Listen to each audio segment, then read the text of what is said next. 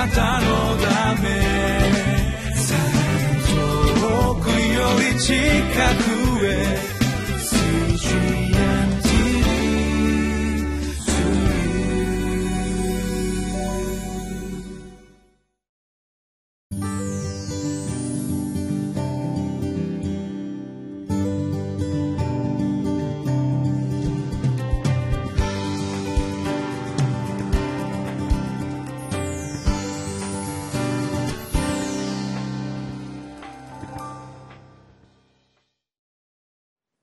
皆さんこんにちは。いかがお過ごしでしょうか？上野芝キリスト教会の三好明久です。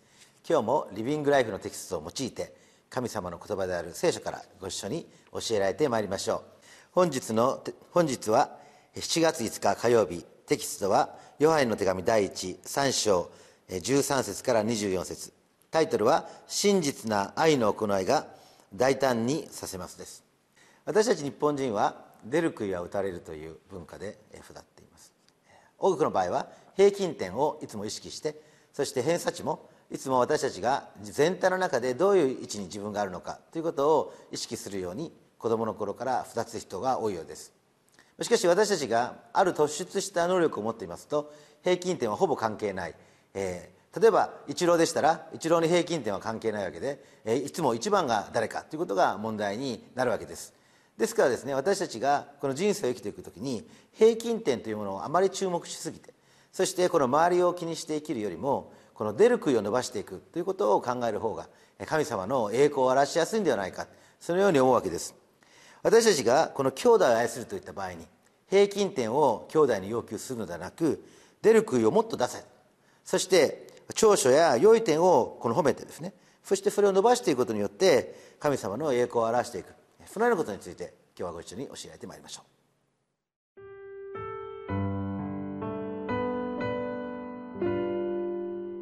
うヨハネの手紙第一三章十三節から二十四節兄弟たち、世があなた方を憎んでも驚いてはいけません。私たちは自分が死から命に移ったことを知っています。それは兄弟を愛しているからです。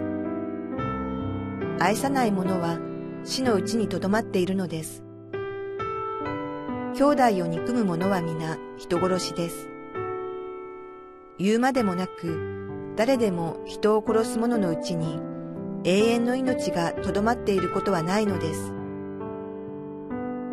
キリストは私たちのためにご自分の命をお捨てになりました。それによって私たちに愛が分かったのです。ですから私たちは兄弟のために命を捨てるべきです。世の富を持ちながら兄弟が困っているのを見ても、憐れみの心を閉ざすようなものにどうして神の愛がとどまっているでしょう。子供たちよ、私たちは言葉や口先だけで愛することをせず、行いと真実をもって愛そうではありませんか？それによって私たちは自分が真理に属するものであることを知り、そして神の御前に心を安らかにされるのです。たとえ自分の心が責めてもです。なぜなら神は私たちの心よりも大きく、そして何もかもご存知だからです。愛する者たち、もし自分の心に責められなければ、大胆に神の見前に出ることができ、また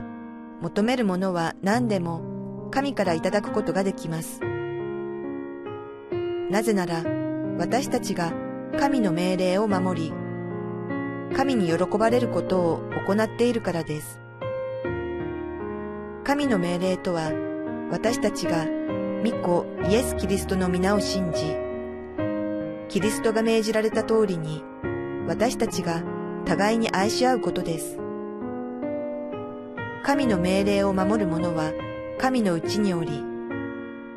神もまたその人のうちにおられます。神が私たちのうちにおられるということは、神が私たちに与えてくださった御霊によって知るのです。今日のテキストを見ると、ヨハネはこのように書いています。兄弟たち、世があなた方を憎んでも驚いてはいけません。そのように言っています。そして、世が私たちをこの憎む、まあ、キリスト者を憎むということがあったとしても、私たちが互いに愛し合うということが大事であると。もうそういうふうにこう言うわけですけれども、その時に17節に行きますと世の富を持ちながら兄弟が困っているのを見ても憐れみの心を閉ざすようなものにどうして神の愛がとどまっているのでしょう？そのように言っています、まあ、つまりですねどのようなこの賜物この場合には世の富を持っているという、まあ、結出したですねこの賜物があるにもかかわらずそれを用いないということはどうしたことかと言っているわけです。ですから私たちは18節に子供たちを私たちは言葉や口先だけで愛することをせず行いと真実をもって愛そうではありませんか？ということになるわけです。でこのことはですね私たちがその出る杭を出さ出してないとですねそういうことはできないわけで平均点ばっかり求めてですね平均的な人ばっかりがいてもですねそれは私たちがこの互いに愛し合うという時に一体何をしていいかよくわからないという状態になっていくわけです。しかしヨハネはですねここで世の富を持っているならば憐れみの心を閉ざさないでそれを用いましょう。と言ってるように私たちは言葉や口先で愛するんではなくて具体的にこう何ができるのかということにこの着目する必要があると、まあ、こういうふうに言ってるわけです。でするとですね私たちはこの行いと真実をもって互いに愛し合うことによってこの3つの祝福を経験することができると言っています。神様が私たちのうちにいるということがはっきりと分かる。世がいくら憎んでも私たちの中に神様がいらっしゃるということがはっきりと分かるようになる。でそのことはですねまず第一番目に19節にこう書いています。それによって私たちは自分が真理に属するものであることを知りそして神の見前に心を安らかにされるとあります。これまず第一番目に私たちは私たちが真理に属するものであるということを知るということが分かるわけです。でこれはどういうことなのかと言いますとそれは私たちがですね賜物を用いて兄弟を愛しそして私たちが持っているものを用いてですねこの神様の働きをしていく時に私たちはですね自分の人生がこのどの何によって回っているのか何によって動かされているのかということがこの明確になっていくわけです。私たちがもし平均点を追求していきますと平均を取れているかいないか自分が全体の中でどの位置にあるかどうかつまり自分ばかりにこの着目されてですねそしてこの生きていくということになっていきます。ところが私たちがですね神様から与えられているものに着目してそれを用いていくということに私たちの人生のフォーカスを当てていくとですね。私たちの人生が神様の働きの中でその意味合いをなしそしてその役割を見出しその居場所を見つけていく。それは私たちがですね神様の真理のために自分は生きているんだということを確かなものにしていくことになっていくわけです。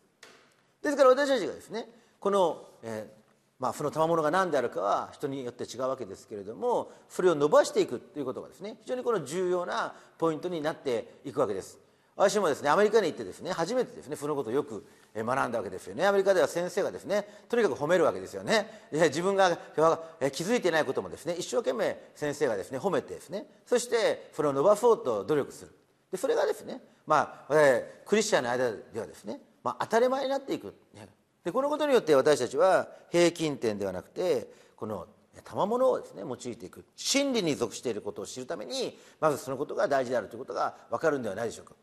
そして2番目にはですね19節に「そして神の御前に心を安らかにされるのです」たとえ自分の心が責めてもです。なぜなら神は私たちの心よりも大きくそして何もかもご存知だからですとあります。で神の御前に心を安らかにされるというのはですね。もちろん自分が真理に属するものであり自分が神様の働きをすることができているというその安心感ですよね。でこれによって私たちは余計なストレスからこの解放されていくわけです。でもし私たちが平均点に心を向けてそして自分が人がどのように評価しているのかということにいつも気を配っているんですね。私はいつもですねこのストレスを感じながらこの生きることになります。いつもですねダメ出しされている状態。いつもですねこの、えー、何か平均点が取れないということによってですね自分が生きていてはいけないというようなそのようなプレッシャーの中に私たちは生き続けなければならなくなるわけです。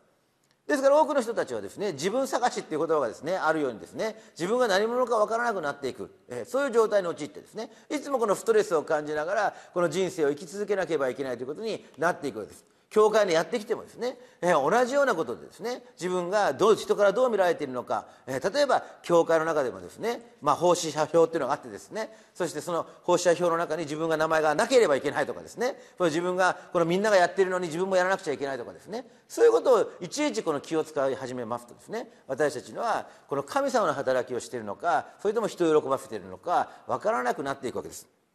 ですから私たちはですね確かに自分自身の心はね責めるということはいろいろあると思うんですよね。それは人間ですからわなんか日本人は特にですねいろいろ周りの人に気遣って悪いなと思ったりですねいろいろ、えー、自分自身のことを見てもですね自分の心を責めるということはある。しかしですねもし私たちがその賜物を用いているならばですね私たちはこの神様は全てをご存知ですからいつも神の御前に心安らかに生きていくことができるわけです。私がですねこの芝生の教会の芝生の管理をしてるんですけども雑草抜きっていうのがあるわけですよね。雑草抜きは僕は大好きなんですけれどもある時ですねある女の人にですね「あなたも雑草抜きやったら」とか言って、ね、余計なことを言ってですね この雑草抜くフォークを渡したんですよね。ところがですね彼女はですね雑草抜きをですねもう何ヶ月経っても一度もやらないんですよね。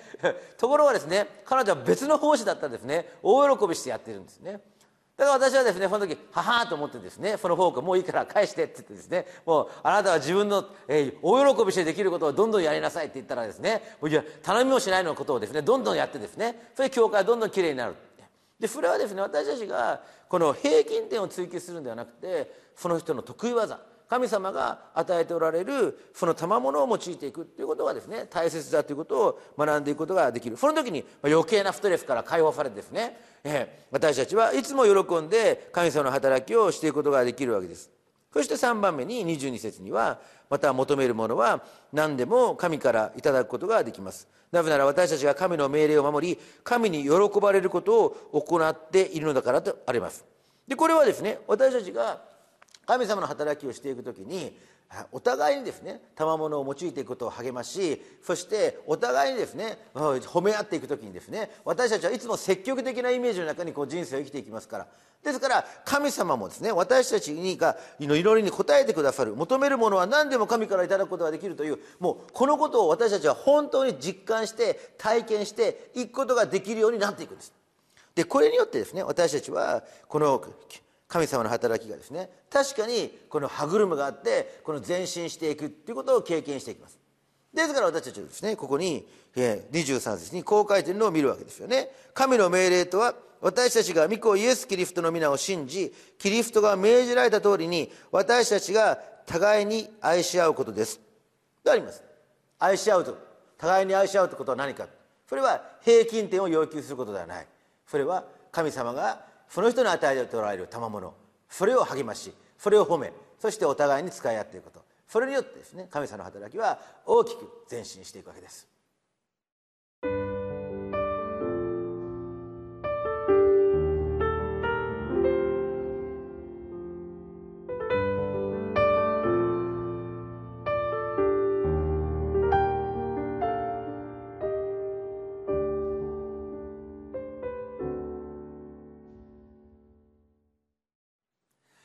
でしょうか？あなたの賜物は何でしょうか？私はですねある時有名な日本で代表するような先生にですね「あなたの賜物は何ですか?」って聞かれた時にですね「説教と伝道です」って言って答えたことがあるんですけれども後で考えてみればですねアメリカで長く住んでたからそういうことを恥ずかしげもなく言えたのかなと思いますけどしかしもし本当に思ってるならばですねそれはどんな偉い人の前でも大胆に言うことができると思うんですよねですから神様にお祈りしてそして私の賜物は何かそのことをはっきりとですね教えていただいてそのことを用いて神様に仕えていきましょう。お祈りします。恵み深い天の父なる神様あなたの素晴らしい声を覚えて心から感謝します。全ての人にあなたは霊的な賜物を与えそしてそれぞれの立場与えられている能力それを用いるように命じておられます。私たちが与えられているものを用いて口先やだけではなく行いを持って、真実を持って互いに愛し合うことができるように。神様どうぞ導いてください。イエス様のお名前によってお祈りします。アーメン。